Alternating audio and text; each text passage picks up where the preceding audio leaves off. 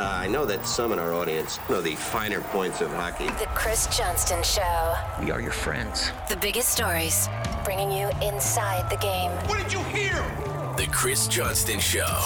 Powered by Sports Interaction. Wanna bet? What is going on? Here's Chris with your host, Julian McKenzie. Part of the game. We begin the new year talking about a player who we may very well discuss for a very, very, very long time. Connor Bedard. Just these last few games for him, these last few days for him on the national spotlight at the World Juniors. I have to admit, it has been a sight to see. Yeah, I don't think there's anything that we can quite compare to it. Um, it's not just that he's setting the scoring records for Team Canada at this event and and you know starting to creep up on the all-time scoring records for the tournament. You know, it's the fact he's 17 years old, Julian. I mean, this is a, a tournament scouts always call a 19-year-old tournament. Uh, we often see Canada, you know, have these young star players uh, on the team and and not maybe play as big a role when they're 16 or 17 or 18, and that goes for whether it's Sidney Crosby or Jason Spezza back in the day. But you know, the fact that Connor Bedard has looked so far and above everyone else on his team, on the opposing teams, um, you know, it's it's it's pretty special. And and look, I think it needs to be said this tournament is not the be all and end all. But if you zoom out, I mean, this guy has played one game all year where he didn't register at least a point. It happened to be his first game of the season for the Regina Pats back in September, and I think he had 10 or 11 shots on net that night. So it wasn't as though he was quiet. He just, you know, something didn't fall for him. I mean, he's been doing it again and again and again, but now he's on a stage, you know, that, that doesn't compare to anything else he can be on at this point in his life. And he's he's dominating the tournament. The the goal he scored in overtime of the quarterfinals, I think will be a moment that's replayed again and again and again as a highlight that people remember. That was an incredibly tense game. Um, and you know, it almost felt like maybe there was a, an upset in the offing from the Slovaks uh, because their goaltender was so good. But uh, Connor Bedard called game on that one, and so I think I, I actually think this is everyone knew how good he was. I think to a degree, but this has changed almost the focus in some NHL front offices just looking at this guy. And you know, I think there's some GMs out there quietly wondering how they can get worse as quickly as possible because yeah, the the, the lottery is not in anyone's favor, but you might as well try to secure the best odds you can because this player is worth it. I was about to ask with tanking, right? Like, I mean, we the word tank provides such a different reaction depending on who you talk to. But if you are an NHL team that does not have high aspirations of making the NHL playoffs, and you see what Connor Bedard has done at the junior level, and you see what he's done at the World Juniors, how are you not putting your team in the best possible position to try to draft this guy? At the very least, put yourself in a position where fine, you know what, you can't get Connor Bedard, you might have a fighting chance with draft odds to get an Adam Fantilli or Leo Carlsson. Matvey Michkov, I know is falling in the in the draft order for depending on who you who you see uh, who's ranking it. But like, I mean, the, the draft class is what it is. But if you have a fighting chance at getting Connor Bedard, you put yourself in that position, as far as I'm concerned. Well, let's remember tanking. It's it's an ugly word, or it's one that a lot of people don't want to say inside the sport. But there's a long, proud history of it in the NHL. I mean, the Pittsburgh Penguins openly tanked in the 80s to get Mario Lemieux. And look at how that changed the franchise entirely. I mean, Lemieux was one of the best players in the league, probably the best player for a period of time when he was healthy. He helped them win two Stanley Cups, saves them as an owner. They win three more Stanley Cups. Um, you know, their entire franchise changed on on getting Mario Lemieux to come to Pittsburgh you know, I'm not going to say Connor Bedard is Mario Lemieux at this point. I mean, I think it's hard to even project with a player as special as this how special he is. Uh, but but clearly he's a game changer, and I think one of the the reasons tanking isn't always worth it is because you it's hard to line it up and get it right, and you don't know which year. You know, th- there's there's a huge gap between the first overall picks in terms of how quickly they can make a difference, what their ceiling is. But I think you know what's pretty clear now is we've got a special special number one overall pick here. And and you know, the league has changed the rules and and and tried to disincentivize tanking to a certain degree, but they're kind of cut in a tough space. I mean, the entire point of the draft is to redistribute talent to the worst teams because you want to give them a chance to climb up, right? Uh, but then at the same time, you don't want the worst teams to to tank to the bottom. Uh, I think at least Chicago in this year clearly has set themselves up. I don't know if you want to call it a tank, but they, you know, they traded away some young players last year: Brandon Hagel, Alex DeBrincat. Um, you know, they, they haven't just stripped themselves of some of the the more obvious aging veterans that that might still be moved, um, you know, by the trade deadline. And remember when Luke Richardson was hired, he said it's our job to win more than management wants us to, or something to that effect. And so I think the plan there has been in place. I mean, obviously Arizona has been just accruing as many draft picks as they can. I think they want to be near the bottom. You know, Anaheim's faced a tough slog. They started trading away players. I mean, again, I don't know if we can call these outright tanks, but certainly those teams are all mindful of what what's at stake here if they can win that number one overall pick. I was reading uh, Pierre LeBrun's column on this, and near the end of it, he seems to suggest that we shouldn't be surprised if GMs start to make some trades sooner to kind of you know accelerate their tank efforts you know kind of help their tank awareness so to speak. Do, do you, Call do you follow that one? Yeah exactly. Do you do you agree with what he's saying? Absolutely. I think that that's, you know, that sentiment is definitely out there that that some of these teams would prefer to get a jump on the market to to get things moving sooner than later. You know, it might be in their best interest in terms of, you know, selling the assets, but also, you know, weakening their roster in the short term. The, the problem is most of the teams that we would label buyers, you know, I don't think are truly ready to buy. I mean, most teams that are in that category have significant cap issues and you know the cap is calculated every single day of the season the, the closer you get to the end of the year the hard, the easier it is for those teams to to make accommodations to fit players under the cap ceiling and so you know i think it's hard to imagine i don't like i'd be surprised if we just saw a flurry of moves you know in the second week of january but i, I think that there's a little bit more at stake uh, for for some of the sellers to try to um, you know sell off some pieces i mean maybe what we'll see and this is just a theory maybe we'll see some assets traded for less than they would be in the past just to to facilitate those deals happening sooner. I mean that that that might be the kind of concession that that breaks the logjam. Um, but this is an interesting time. Like like something has changed in this week to 10 days. I think just kind of the focus on Bedard and and you know, as I say, it's this isn't the be all and end all. The if scouting staff's watching every game all around the world for for years at a time to to to identify a draft class. Um, but you know, that being said, basically every star player that's played in the NHL in recent memory has come through the World Junior Tournament, and and very few, if any of them, have done what Connor Bedard is doing.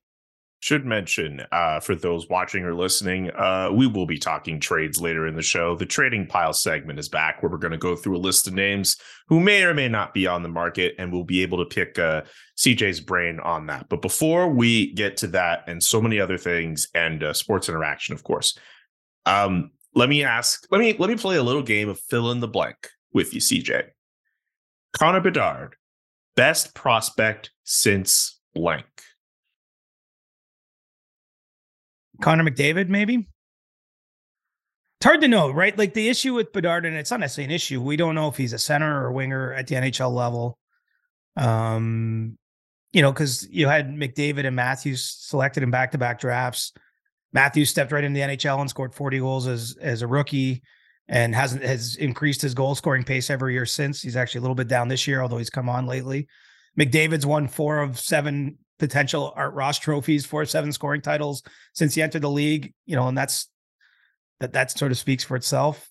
I think he's in the level of those two guys. I just I mean, this is the fun. This is why I think people get excited about prospects. Who can say with any certainty? Certainly, there's people far more skilled at scouting and projecting these things than I am, but no one can say with certainty how high the ceiling goes. I just think it's clear that there's there's the, the skill set of Connor Bedard. Bedard. We, I mean, he sees the ice so well. You know, obviously his shot stands out. I mean, it's already drawn comparisons to Auston Matthews' shot because he has that sort of curl and, and drag release uh, and and just shoots it so hard and so accurately. But he, I mean, his vision that you've seen on a lot of the assists he's earned. I mean, these aren't like garbage second assists he's piling up here. And then he has that sort of X factor, it factor. Wants the puck on his stick, like you could see it in that overtime in the quarterfinal game against the Slovaks. I mean, he he he has sort of the combination of everything, and so you know, I saw someone was debating is he the best prospect ever? I mean, like I I could never go that far. Whoa! But, I mean, Connor, let's like let's not overlook how highly touted Connor McDavid was in particular. I think Auston Matthews was a notch below that, but you know, stepped in the league and really was was a dominant force really from the first day he was an NHL player. You know, I think that Connor Bedard has that potential to, and then then we see where he goes with his career. I mean, that's that's why it's fun to watch, and that's why I think if you're a fan of a losing team or you're in a front office where it's a tough season where you're enduring all these losses, I mean, this is this is a pretty bright sun on the horizon, a, a huge possibility because I think he makes your team better next season, and then you've got seven years of team control at minimum to to watch how far he can take that. Uh, the Columbus Blue Jackets, we got to think about them and the possibility of them being in the sweepstakes. The Canadiens are starting to bottom out as well with some of their recent performances. They might put themselves in a position like the tank awareness around the league. Like we're starting to see it from from from teams that are kind of petering out towards the bottom. Like it's, I mean, I don't know if you're familiar with with Victor Wembanyama in the NBA and and how NBA teams might be tanking for him next year and the insane amount of talent. It is fun to see that the NHL is could low is low key copying that same model with how some of those teams might be veering towards that player. Right. And it's tough for players, right? Like there's actual players on these teams. Like it's no fun feeling this way. But I, I just think from an organizational standpoint, it's pretty enticing. The problem is you finish 32nd, it's 18 and a half percent chance of getting him. So, you know, if you finish 32nd, you're picking no worse than third overall. That's probably the the nice part. But you know, you still got less than a one in five shot at him. But I, if I'm one of those like bottom six teams right now, I don't have the list in front of me, but some version of Chicago, Arizona, Columbus, I believe San Jose, Anaheim, Montreal, like roughly that group, like you're you're not making the playoffs. Like you could go on a crazy second half here. I mean, I'd want my best chances at him, and I think we'll see some of those teams make some moves to to help help the odds a little bit, if you know what I'm saying. What's uh what slogan are you using for these uh, sweepstakes? So like some people have said suck hard for Bedard. Like what where do you lean on that? I like tank hard for Bedard a little better. Yeah, uh, tank hard. Yeah, I, I, I can get down with tank hard. I saw I saw David Amber on Sportsnet's coverage said bail for Bedard uh, or something something like that. There's not a there's not a perfect one. Let's face it. Um, but I, I tank hard for Bedard I can get behind. Dishonor for Connor. Mm-hmm. What did we say for McDavid? I don't remember what we said for McDavid. I don't know, but there always seems to be one, right? Someone will come up with some funny, witty thing. Anyway, uh, I'm sure that'll happen. But yes, we will be uh, we'll be watching out for Connor Bedard and how he goes about the rest of the World Juniors and and the rest of his Western Hockey League season. And uh, when we uh, hang out in Nashville for the draft, Oh, that's going to be fun to see who gets the number one overall pick. But anyway, time to bring on David Bastel, and you can bet that. You can bet that with David Bastel. Brought to you by Sports Interaction. Get in the action and make a play. 19 plus. Please play responsibly. Welcome to You Can Bet That, the very first You Can Bet That segment of 2023 for us, DB. Good to see you. Good to see you. Happy New Year, fellas. Of course, remember to hit up sportsinteraction.com slash SDPN for all of your gaming needs. We're approaching the halfway mark of the year for so many teams, so it's time for us to look at uh, who in the Calder Memorial Trophy race has the edge. Uh, Matty Beniers is up there. Peter Kochetkov has a chance. Logan Thompson is up there too. DB, let's go through some of these names. Yeah, absolutely, guys. It's one of those things too where you're kind of at the midway season, so you start to recalculate the uh, the calculations of okay, he's here and he's there, and where you know for all the categories, all the major categories. Uh, Calder's really interesting because we're seeing a really nice story out of Seattle with the Kraken. But one of the reasons is Matty Beniers. He's the favorite right now in Sports Interaction. I love the Carolina goaltender as well, CJ. I, am not going to try to pronounce the name like uh, Julian just did there right now, but there he's the reason why this team is still where it is in my opinion. Just the, the numbers are phenomenal and of course the injuries to freddie andersen is kind of give him this opportunity. Well they call him coochie so that's that's easy enough to remember. I'm not uh, i refuse to call him by that. I refuse to call him by that name. And look he's the reigning nhl rookie of the month. He's coming on strong after you know starting the year in the american hockey league and and you know we'll see how the the, the situation shakes out in net for the hurricanes. Maybe he won't be able to get enough action uh, to to truly get into this award by end of the year, or maybe he's just so good they got no choice. And and one of the veterans, Antti Raanta or Frederik Andersen, uh, is pushed to the side. Uh, it, it's sort of it is an interesting race. I mean, normally, let's face it, scoring forwards win the large percentage uh, of of the Rookie of the Year um, awards. You know, last year Moritz Seider did it as a defenseman, uh, but you know maybe it's time for a rookie goaltender to get the nod because you know, with Kochetkov and Thompson and even Stuart Skinner, you, you've got goaltenders playing on teams that have ambition. These aren't just guys playing on on the bottom feeders. That's true. Uh, but I should mention uh, Beniers, uh, the betting favorite right now at 3.27, Kochetkov at 4.12, Logan Thompson, uh, the third best odds according to Sports Interaction at 12.35. Stuart Skinner also there. He's at 21.42.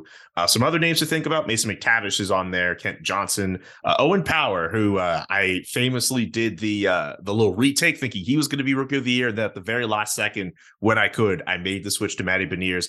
Very relieved I made that switch. Again, Beniers the betting favorite. Owen Power at 28.23. Not saying he doesn't have a chance, but uh, it's a he's long he's, shot. He's a little long further shot. back. Yeah. Bit more of a long shot, uh, DB. Uh, but yeah, very exciting Calder Trophy race. Just glad to see you back, and uh, we'll have you back on our next show on Friday. Uh, don't forget to check out sportsinteraction.com slash SDPN for all the best odds before game, in game, all the best props. Again, sportsinteraction.com slash SDPN. Thanks, fellas. There are some other stories we will get to uh, as we go on with our show. Some outdoor game talk, trading pile, as I mentioned before, uh, Michael Bunting, and Ask CJ. We need to get to this story involving Damar Hamlin, the Bills safety, uh, who unfortunately collapsed to the ground during the Monday Night Football game between the Bills and the Bengals. We need to get to that story first because, of course, it's it's a story that has dominated the sporting world uh, obviously because of how scary the the incident was. At least it seems as if, as of last we checked before we got on air, his condition seems to be progressing.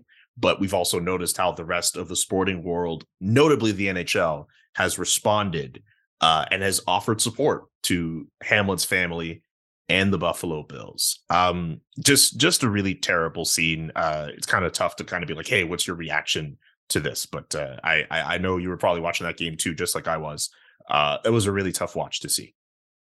Yeah, awful situation, and and I mean it's it's easy to draw some parallels between the sports. I mean, perhaps football's I guess more violent than hockey, but it, the truth is both games can be incredibly dangerous, and that there's a certain degree of risk of something awful happening in everyone, and and often nobody wants to consciously think of that, but then these moments happen, and it's hard not to reflect. And you know, the NHL has had some situations that at least were somewhat similar. I think back to Rich Peverley incident. Um, actually, early in my career, I was working at the Canadian Press, and Jiri Fischer collapsed on the Red Wings bench, and I remember that being something we had to scramble and cover from from a far difficult spot. I'd actually forgotten about Chris Pronger's uh, incident in the in the late '90s uh, where he took a slap shot to the chest and and had a similar issue as, as Damar Hamlin, and and he came through it. And I suppose that's where you you find some hope, right? Is that you know in Pronger's case, he had a wildly successful career after that point. He recovered fully. He's in the Hockey Hall of Fame. Um, you know, was able to to keep doing what he he does. I mean, we'll, we'll see what happens with Damar Hamlin, but but obviously just wish him and his family the best. And you know, I I don't know what you look into this stuff, but even that Buffalo Sabres tweet, you know, with with Tage Thompson having a big game on January 3rd, and it's all all the love for three. You know, and it's his third hat trick of the year he had in Washington. He scored three minutes into overtime, his 30th goal. I mean, you're looking for good signs, uh, you know, sometimes the, the things happen we can't explain. There's a lot, put it this way, there's a lot of threes in Tage Thompson's score line, um, you know, the day after. And and so yeah, we just hope hope for the best and and a lot of hope sent from from NHL corners, uh, you know, in this case. Absolutely. We we we wish nothing but the best for for Damar and, and his family. I will mention with the Tage Thompson thing for those who are not aware. Uh, so yeah, the Buffalo Sabres uh, ahead of their Washington Capitals game, the players enter wearing these shirts saying "Love for three. Damar Hamlin wears number three for the Buffalo Bills. Tage Thompson, who's been having an amazing year to this point, scores on January third his third hat trick of the year. He's at 30 goals as we speak scores the overtime winner against the Washington Capitals three minutes in.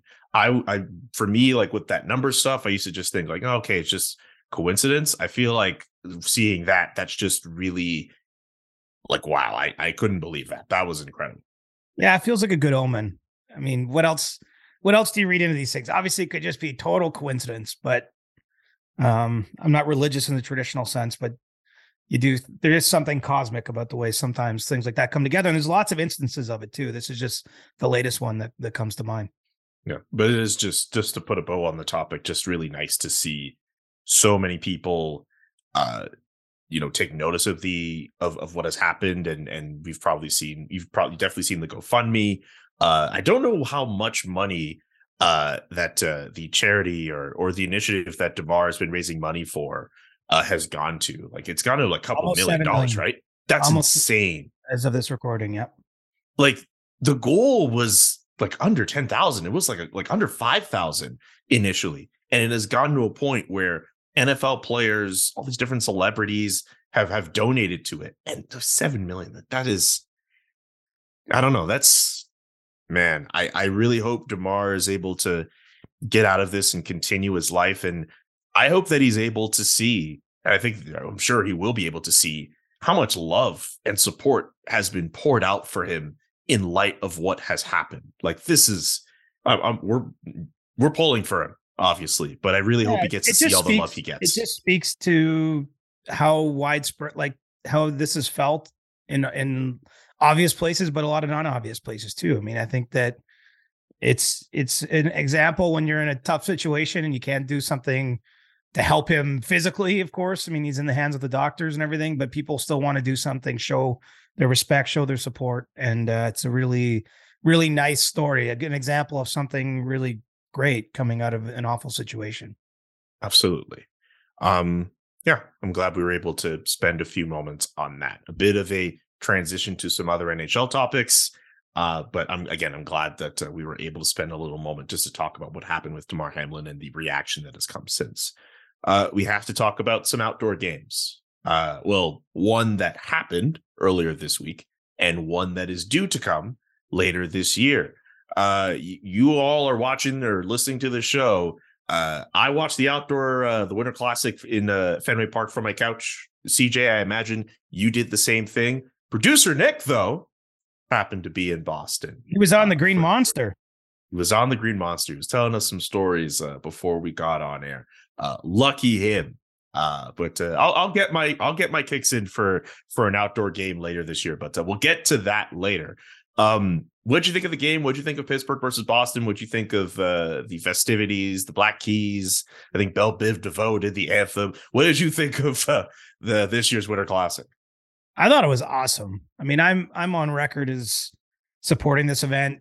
Uh, I thought it looked great on television. I was actually at the previous Winter Classic at Fenway Park, um, Philadelphia and Boston back in that day, and I've covered a number, you know, 20 or so of these outdoor games across the years. I think they're great events on the ground. It's a fun celebration of the sport. It's something a little different. You can see it in the players. I mean, I, I that that's what tells me one of the things that tells me it's worth doing. Like I get that there's challenges and the sight lines aren't as good as a typical NHL game and all this. You know, maybe some people get cold out in the stands, um, but there's not really anything quite like it uh, the rest of the year. I mean, there's only two to three of these a season, and um, you know, I, I I thought it presented really well for the league, and and I'm actually quite excited to see what Seattle does, just because you know that's still a market on a national level. We're still getting to know in hockey, right? I mean, uh, I've been to the city just once actually, so but I got a feel for what the place is about. Still sort of figuring out what the Kraken are. You know, they, they're having a really nice season, but you know, I think it'll be a real chance for them to kind of show themselves to the the wider NHL audience uh, when they they host this next January first on 2024. Love that Vegas is the opponent too. I think it's kind of cool having the, the the two the two young kids of the league in that game. I think that that was a nice touch. Um, but yeah, I, I didn't, I, I don't have any complaints about it. And, and man, the Bruins are just a machine. I mean, uh, come back again from from another deficit. Haven't lost uh, in regulation on home ice. In this case, home ice not being their typical home ice uh, at Fenway Park, and they uh, they're dangerously close to getting saddled with the J word after watching what they've done so far this year and, and seeing them come I, back. I thought about that. I was like, oh God, are you gonna say it? not today, but it's, I mean, it's dangling around. I mean, we can start looking at them potentially and look at, I know there's some asterisks involved. It's a different era because there's no, you know, there were ties back in the 70s, but I mean, they, they have a chance to potentially set a new points record for the NHL.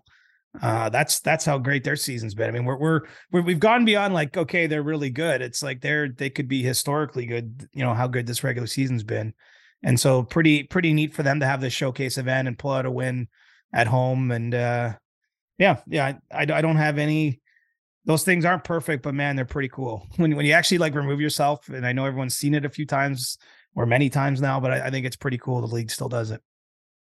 Seattle versus Vegas in uh, the Winter Classic next year. We did touch up on that. How do you feel about the fact? So you like the matchup, but I know there are some people who said, "Well, why couldn't it have been Seattle versus Vancouver?" Well, where do you stand on that? Personally, for me, like I feel as if there isn't enough of a rivalry between those two. Not to say that there is a big one between Seattle and Vegas, but it's just a lot cooler to see the two newest expansion teams kind of battle it out versus Seattle and Vancouver, where it just feels a little bit more like a random matchup by comparison. Yeah, like from a, I understand that that will probably be a rivalry as time goes along, especially if the teams get better and play in the playoffs and all those things. But we have to remember this is at its heart a television event in the U.S. nationally. I mean, the the, the cool thing that the NHL managed to do with the Winter Classic, going back to its infancy, is is they've actually carved out a national window. Typically on New Year's Day, it was January second this year because they didn't want to go head to head with the NFL but typically on New Year's Day, and they get a big audience. And so I think that everything from the matchup to the location to the host teams to the venues, all that is factored through the lens of, you know, how can we showcase the sport in the US? And, you know, only one of the, I guess two of the winter classics, Montreal visited Boston when they when they played it at the Patriots Stadium, and then the Leafs uh, played the Red Wings at in Ann Arbor in, in 2014. Um, but in general, I think the league has viewed it better to have two American teams. And look, the, the thing that's kind of maybe an underlying story here Vegas and Seattle are two of the biggest revenue generators in the league already. I mean, that two of the newest teams are in in the haves as opposed to the have-nots. I mean, there, there's there's revenue sharing in this league for the the lowest earning teams, and there's a whole bunch of criteria you have to hit. These teams are putting into the pot. They're not they're not taking money from that pot, and so I think they're two big markets. Again, you know, Vegas has gotten lots of love, reaching the Stanley Cup final in their first year and just having so much success as a team right from the get go. But as I say, I think we're still getting to put our minds around what Seattle is, what it's going to be, what that market can be for the league. But this is a reflection that that these are big markets with big fan bases, and they've they've immediately jumped into the league and been positive partners essentially in what what is the the business, the broader business of the NHL. So I think that's the easiest answer. I mean, you could have Vancouver, Seattle, but I, I think that that that would limit the the audience a little bit in the US. It's it's it's probably better to go this way. And and I do love that you're kind of rewarding the the two new teams. I mean, there's only a handful of teams. I think it's three maybe that that have never been part of an outdoor game, uh, or are aren't at least planned to be part of one because you got Carolina hosting one uh, here next month, and then you know these two teams, um, you know, being part of one next January. But uh, you know, it's nice to see them brought into the mix, and you know, I think well, we understood why say Chicago played in so many because it was a big market and and the team was so good for years and years and years. I think it's nice to get some fresh blood in there as well. What about the Heritage Classic uh, due to uh, go down uh, early next season involving the Battle of Alberta of the Edmonton Oilers and the Calgary Flames at Commonwealth Stadium? Yeah, we've been reporting on this for the last you know few weeks. I mean, I, I like I love the idea of it. I think it's a cool nod to the original outdoor game, right? 2003 Heritage Classic with with Montreal and Edmonton. You know, it's going to be just about 20 years. Uh, it's a little sooner on the calendar, but but basically 20 years from the first NHL outdoor game, which didn't start, you know, with with any of the grand ambition of what's become in mind. It was kind of staged as a one-off event. It had an alumni component. Uh, was was pretty memorable seeing Jose Theodore with the the toque on his his goaltending helmet. It was a really cold night and cold time in Edmonton, and and you know this is this is basically Canada's outdoor game, right? This is the answer to why Vancouver isn't in Seattle. You know, the Heritage Classic typically is held every second year, uh, involving at least one Canadian team, and in this case, you get uh, the natural uh, provincial rivals in Edmonton and Calgary. So, you know, that'll be a fun one. I, I hope you bring your your feet warmers. I know it's late October, but it can still be cold in Edmonton at that point in time. And when you cover one of these events, you spend half the time outside um, the coldest one I remember covering, and, and this is just off the top of my head, there was an Ottawa Montreal game in Ottawa for the Centennial. I think it was called yes. the Centennial Classic. That was as cold as I remember. And again, a lot of covering it. You're outdoors, and that that was that was a challenge. We did Hockey Night in Canada from there when I was was still part of that show, and like we were literally huddled in a small trailer, basically like cuddling for for warmth, uh, because our our set was actually outdoors on Parliament Hill, which was really cool uh, that they did that. But uh, that that's the coldest one I remember. You know, it's pretty snowy. I was in Ann Arbor for Leafs and Red Wings. I did the game in Regina. It was um, Winnipeg and Calgary a few years ago. That was that was pretty cold. But as I say, I I just think they're awesome events for the fans on on the ground, and uh, I'm sure everyone will turn out in Edmonton next October.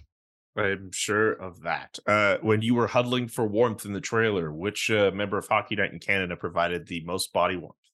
Nick Kypreos at the time. Yeah, Kipper, Kipper was still part of the show, and uh, like literally, I, I, have a picture of it somewhere. Like it was like me, David Amber, Elliot, and Kipper, I believe. Like literally in the smallest trailer you can imagine, just sitting like body to body to to try to warm up.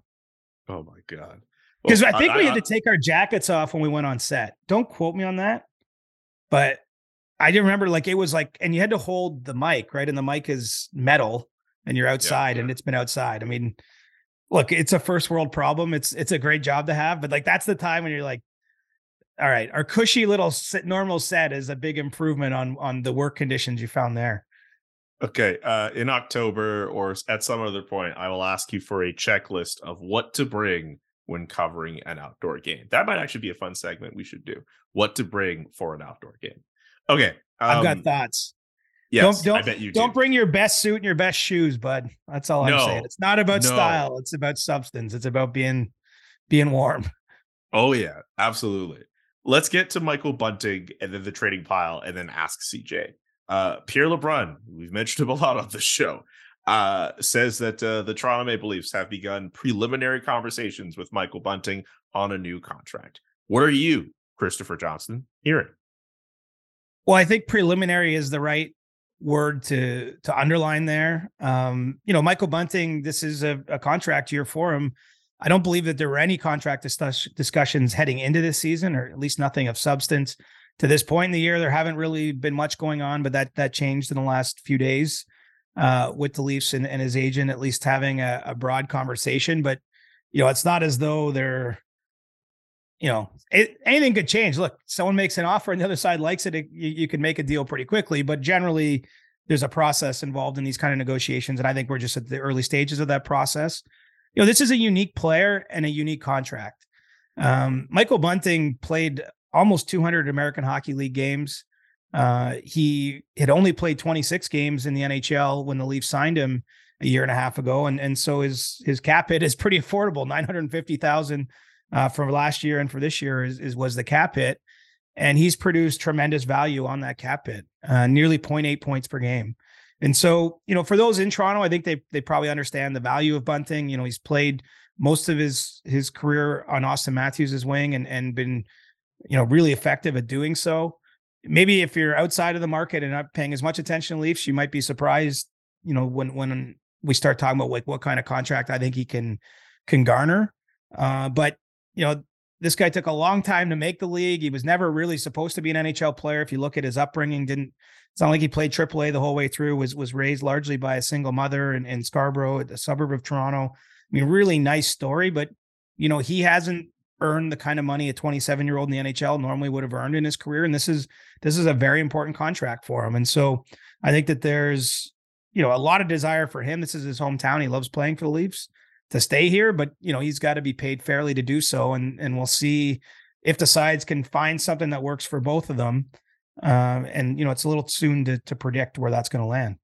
So considering what he's done to this point, uh, not not as if we're we're ever going to be general managers, or at least maybe not me, maybe you. What what number do you think is fair? What what do you in your mind like? What what what do you think is a fair number contract wise for him? Well, I think that there's at least an understanding that the best way perhaps to tackle this is a longer term deal. You know, and you know, keep in mind Michael Bunting is 27, he's turning 28 in September, so to get a long-term deal at his age is is a huge positive because you know it, it, can tie up some of those years in your 30s where you don't know exactly where things will be. I think for the Leafs, that's probably the path to keep the, the cap number at, at a number they're comfortable with. Um, and so I look at like a deal that, that Zach Hyman signed in Edmonton as sort of a potential guidepost. You know, Hyman's deal came in at five and a half million a year. He could sign for seven years by moving to a new team in Edmonton. The Leafs have the option potentially to sign Michael Bunting up to an eight-year contract. But you know, something in that range seems to make sense. But we have to remember too, there's some unknowns. I mean, we're all expecting the cap to start jumping, especially during these next three, four, five seasons in the league. That the cap, you know, I think it's reasonable to expect it to jump quite a lot. So if you're in Michael Bunting or his agent shoes, you got to be calculating that. Um, you know, and the Leafs haven't been a team that have signed this sort of player too often, right? I mean, if you look at the recent history, I'm just going off the top of my head, like they let guys like James Van Riemsdyk, uh, Tyler Bozak leave as free agents. Uh, Frederik Andersen and Jack Campbell left as free agents. Ilya Mikheyev left as a free agent and signed kind of what I would call a mid-tier contract in Vancouver. The Leafs haven't signed a lot of these mid-tier contracts, you know, after having their top players locked in. Um, you know, even when they did, they signed Kasperi Kapanen and Andreas Johnsson to those types of deals and traded both of them uh, within a year or two. So, you know, this is this is a bit of new ground. But the one thing that that I think that Leafs management's been smart about doing is that they really don't have many commitments for the next few seasons. They they do now, I think, have the ability to look at signing some players maybe to to sort of five million and up type of deals um, and and so I, I, think that that's kind of the range you might be looking at. Uh, I'm sure, like all things, Michael Bunting's agent could probably find an example. You know, as I mentioned, he's at 0.8 points per game, so you know you you can get you can find some examples of players with that output that are earning a lot more than five or six million a year. And the Leafs will probably point to a shorter track record or his age, you know, and, and that's kind of where the negotiation happens. Um, but it, you know what I believe will happen whether he signs in Toronto now, whether he signs in Toronto in the offseason, whether he hits free agency July 1st. I think it's pretty clear he's going to be in line for a nice payday because there's not a lot of players like him. Like he's a pain in the ass, man. He, he if, you, if you watch him on a, a, nightly basis, he draws a ton of penalties. He's been productive. He's on a really nice run as we're recording this now. He's been more than a point per game for the last month or so. Um, you know, obviously benefits from his line mates, but you know, the same was said of Zach Hyman he went to the market, got that deal in Edmonton, and I don't think the Oilers have any regret about it. I think you know Hyman has been worth that money and more during his time with the Oilers, and I think that's that's a similar kind of comparable when you're looking at the Bunting situation. Well, that's a lot of information on the most prominent contract the Toronto Maple Leafs will have to deal with this year. well, until July 1st, right? I mean, this is the yes. most this might be the most prominent contract they have to do until July 1st. And then on July 1st, they've got William Nylander currently in a career year and some guy named Auston Matthews, fresh off his 500th NHL point, fastest in team history to do so, to deal with. Eh, yeah, they'll deal with those things. I'm sure. I'm sure they'll be fine. I'm sure nothing will go wrong. Anyway, well, I don't think anything's part. actually going to go. Wrong. I'm not predicting. I'm not saying wrong. anything's going to go wrong. Don't don't put that on me. Yeah, I but you kind of go wrong. I I think that no, you, I didn't hit that nothing. Come on, don't don't put that on me. Don't radio me and make it seem as if I think something's going to go wrong. Nothing's going to go wrong. Right. I mean, well, I am nothing should, nothing should go wrong. Nothing Let me be on the record for more than the first time to say, like, I, I do believe Auston Matthews will be signing an extension on July 1st, unless something goes terribly wrong between then and now. Um, but we'll have to see. I mean, he's not allowed to sign it today. They're, the team can't sign him, so we'll just have to let time do its thing. Are we doing a show on July 1st this year? I don't know. I mean, I'll probably be in studio, so maybe we could do it that night or July 2nd. July 1st is is a Saturday, so the second is a Sunday. So that would mean that the very first show we would do is after that is the third, and the show before would be the 29th. So yeah, of then again, the 29th is uh well, we're still gonna be in draft mode by then. Yeah, we'll figure it out. I mean, the, the thing is we can always alter the schedule around the big events where there's lots of news. You know, if you remember last year, we were doing three shows a week up till the trade deadline, like the last couple weeks.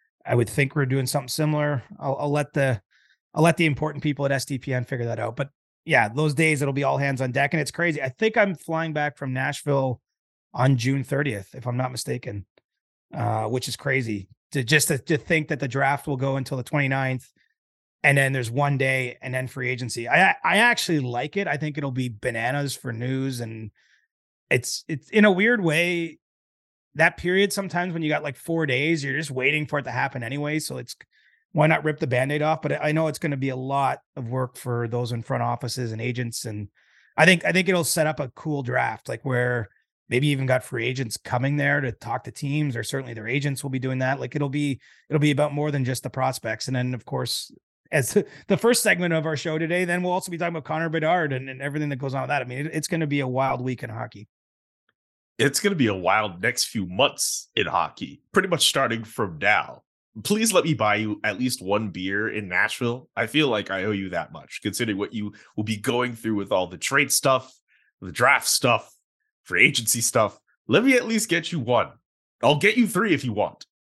Oh yeah. I mean, we'll we'll we'll find time for fun. I'll just be early in the week rather than late in the week. Speaking of fun, it's time for the trading pile. Uh, if you are familiar with the trading pile, as we did last year, it's basically just a list of names that may or may not be on the market for trade. I mentioned some. CJ tells me what he's hearing, what he's thinking. Uh, we've got a few for our very first edition of Trading Pile for 2023. Let's start in Chicago with Jonathan Toews and Patrick Kane. Sure. And look, these will be broader updates. It'll get more specific, I think, as time goes along. Yes. Um, you know, at this point in time, actually, as we're recording this on Wednesday, Patrick Kane left yesterday's game with an injury, and so we don't have a lot of clarity on his specific injury situation at this moment. You know that that could change things, but I think you know where it's at is this is this is maybe a unique case in that both players are franchise legends, both players have full no movement clauses, uh, both players have to weigh, and I think this is important. This is can't be overstated. Do they want to waive a no movement clause to get traded to a team at this deadline and potentially have to move to a new team in the summer? Um, that's a lot of upheaval when you have a family or, or other things to consider. It's not unprecedented. Exactly what Claude Giroux did last year. Uh, you know, waived his no move from Philly, went and played a few months in Florida, and then signed in Ottawa as a free agent in the offseason. But I think that has to be decided. And so where it's at is that, you know, I think the players are working through their own process with their agents. I would expect in the next week or two, uh, this is this is before Kane was injured. Maybe maybe things will be totally different by, by the time we get some clarity on that injury. But you know that, that those conversations would happen and that the, the organization and the players would would kind of move forward with a plan. Um, but I, I would be surprised if either player wasn't, you know, if they're moved, I think it's going to a, a true contender. And so it might take some time to figure out who the true contenders are. I mean, we can identify a couple, but you know, you can't just make a trade with every team that there's cap considerations and all those types of things and and then is it is it a sign and trade maybe i mean that might be the optimal situation for chicago actually because i would think teams are going to be willing to give up a little bit more if they were buying for example a couple years of patrick kane versus just the remaining you know part of this season and so this this will be a complex set of circumstances and i i still do think it's not it's not entirely a foregone conclusion that these guys are traded i mean i, I think it's probably likely but there's there's a lot of different hoops to jump through here and and first and foremost will be an update on Kane's injury. Absolutely. I remember talking with Mark Lazerus about it earlier in the year and it, he got the sense that Patrick Kane I think really wanted to stay in Chicago. And I don't know if that's really changed at this point, but to your point about it not being a foregone conclusion that both those guys don't get traded or do get traded, like it just the mystery around that, they wouldn't completely surprise me if they if at least one of those guys ends up staying. That's just well, my gut feeling. It's a hard decision, right? Because on one hand, like these guys are competitors, they've won three cups. They haven't really been on competitive teams for a number of years now. Like it, it would be pretty enticing to be like, yeah, maybe I can get thrown onto a team with a chance to win. I mean, I, I, I, you could see the enticement there, but then you also potentially move to that city. Maybe it doesn't go well. Maybe the team's out in round one, and then you got to be a free agent again. Like, there's there's big considerations there. Whereas, you know, if you play out the string just for let's just have this as a thought process. If you play out the string, then you can, you know, know you're you're, you're not going to be playing playoff games in Chicago. Maybe there's some sort of formal goodbye from the organization as the season winds down. You you kind of make peace with that, and then you've got some some a couple months to prepare for free agency. I mean, uh, I I can understand both both arguments. Time is short. You only get so many seasons. Why not play for a cup this year? But it's it's it's hard to telemark that perfectly, and and so, you know, it's it's a little premature just because the players themselves haven't reached their own decisions and, and they really will drive the bus on, on what happens. How about Ryan O'Reilly and Vladimir Tarasenko in St. Louis? Both of those players on the injured reserve right now, but two players who could easily change addresses by March 3rd. Yeah, I mean, I think St. Louis was leaning towards probably moving them before they were injured. Uh, you know, they happened to win their first game after they were both put on IR. Uh, in Toronto on Tuesday night. Uh, so maybe there'll be, you know, some sort of run with with you know the players left behind without them. But you know, I think by and large, this probably moves them even closer to to where those guys will be will be moved out. But you know, again, that decision hasn't been made. I think if there's a, a, positive to be taken with the injuries, I mean, you have a hand injury for Tarasenko. Uh, the team said four weeks for him. It's a broken foot uh, in the case of Ryan O'Reilly. I mean, those are those are injuries that heal, right? I mean, there's there isn't typically an opportunity for many setbacks or much confusion about that. So I think that you know there, there's every reason to expect they'll both be healthy uh, to to be back and before March third. And then really the question is, what do the Blues do without them? They're in a really tough spot. They're also missing Torey Krug, so they're down a quarter a quarter of their potential cap space is currently tied up with with you know some significant injuries to key players. And so I think it's going to be hard for them to stay in the race. And and if they fall out, I mean, those are, you know, especially in the case of O'Reilly, I think a, a pretty big piece to dangle. It's not to not to downplay Tarasenko, but but you know he's he's a little bit more one dimensional. He's a scorer, but I think Ryan O'Reilly brings some intangibles. He's had a tough year, but I mean it's it's easy to imagine teams say that get in on Bo Horvat maybe, and if they can't land him, you know would would view Ryan O'Reilly as a, a pretty good second uh, player to chase. That's really crazy. I mean, considering how Bo Horvat, I know he's having a really good year, but Ryan O'Reilly, Stanley Cup champion, really good center as a as a consolation prize if you lose out on Bo Horvat. That's pretty funny. Well, I mean, look at he's he's done it before, right? Teams love that. It's it's a veteran player. It's a 200 foot player at his best. Um, you know, if he gets healthy, and, and, teams obviously will probably have a chance to look at the medical records if they get close enough to a trade. Uh, I could I could see that being a pretty appealing player to add. Let's get to Bo Horvat. Actually, what are you hearing about Bo? Well, talks seem to be non-existent at this point on, on a potential extension in Vancouver. The Canucks did make a another push to sign him last month, and and you know when he declined that offer, you know that seemed to sort of seal the fate. But I think we have to remember. I mean, there's still as we're recording this two months before the deadline, and so maybe Vancouver circles back, maybe. Uh, but at this point in time, there's nothing to point to that, and and you know I would think if they don't sign him to an extension, and he's having a tremendous season extremely productive. Um, you know, one of the players in, in a year where a lot of people are asking questions about some of the, the Canucks players, whether it's their commitment or or what have you. I mean, there's no questions about Bo Horvat. And there's no question to, in my eyes that a number of contenders uh, would would be interested in him if if he was made available. And so, you know, at this stage, it, it looks to me like that that's probably where this ends up. But there's enough time here, maybe for for the Canucks to circle back. As I think I've mentioned, I, I thought JT Miller was going to be traded last offseason, and then all of a sudden they reach an extension with him. So so I guess the same could happen in the Horvat case, but that doesn't seem to be the the direction of things right now. I'm with you. We all thought JT Miller was getting traded uh, during the offseason. Yeah, bit of an interesting time for him. Uh, Jakob Chychrun, next on our list. Man, he's done everything he could do. Anything you would ask of him after being injured in the summer, not being ready to start training camp in the, in the regular season. Uh, incredibly productive. Uh, I think really has opened some eyes. I mean, someone from another team said to me, like, I, I can't believe how good he's been. And, and this is from a team that didn't necessarily like the player or had some questions about the player, but they they can't deny how good he's been. Um, I still think he's moved by this deadline. I know his name's been out there. It almost you almost get fatigue, right? You're like, okay, if no one's traded for him, why would they trade for him all of a sudden? But I think I think what he's done should be enough to to get someone in in the you know in the realm of the price being asked. And this is a player with two more years on his deal. I mean, it's not a this isn't a deadline move. This isn't what this isn't a team could take one kick at the can with Jakob Chychrun. I mean, you're really, especially if you're a team with in the playoff race, you you, you potentially have three playoff runs with him. So um, you know, the, the cost is still high. Arizona has not wavered on sort of this idea of two first round picks or equivalent, you know, plus a prospect uh, for Chychrun. I, you know, it's it's a big price to pay, but it's uh, the sort of player that we don't see move too often in the league right now. And you know, Jakob Chychrun's taking care of his end of things by by playing so well. John Klingberg is next on our list. It's been quiet here. I mean, he he had a no trade clause actually that that just expired on January first. So you know, the team couldn't have traded him without his consent before now. Basically, this was the goal, right?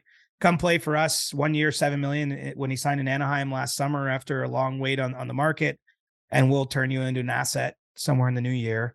Uh, it's been a tough year for Klingberg personally. It's been a really tough year for the Ducks broadly. Uh, you know, I think it'll be that that might impair his value somewhat.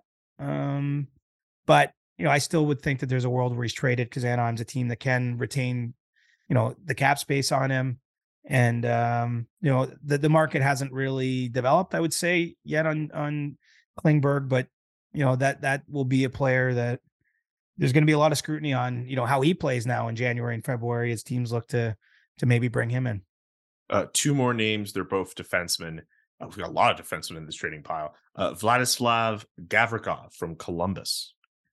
Interesting player. Like he, you know, he's a little different, right? He's not a Klingberg who's a puck mover. We're talking about more of a uh, meat and potatoes kind of defenseman. Um, I think that there's a lot of interest in him, or at least teams are putting them on their wish list or watch lists um, as the deadline approaches. I, am not totally sure though that, that Columbus is committed to trading him. You know, I think that they're. My understanding is there's been at least some some conversations about a contract extension there.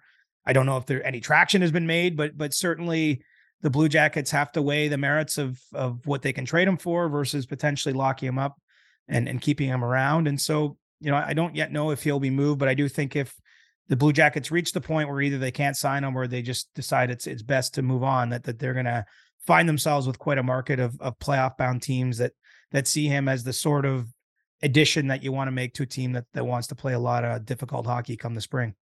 Uh, Joel Edmundson uh, might also fit some of those uh, descriptions that you mentioned for Gavrikov. He does, with with one difference, right? He signed beyond the season, so this isn't a move Montreal has to make. I think the Canadiens, you know, much as they were last year, are of the mind of of you know selling some assets and and you know retooling on the fly, if you will. They're another team. We talk about Connor Bedard that that could stand to lose a few more games down the stretch. I know that started. They've lost five in a row as we're recording this, but um, you know, I, I, do think Edmundson fits a similar profile and could be moved, but doesn't have to be moved because of his contractual status. And and you know, we'll we'll see how that ends up.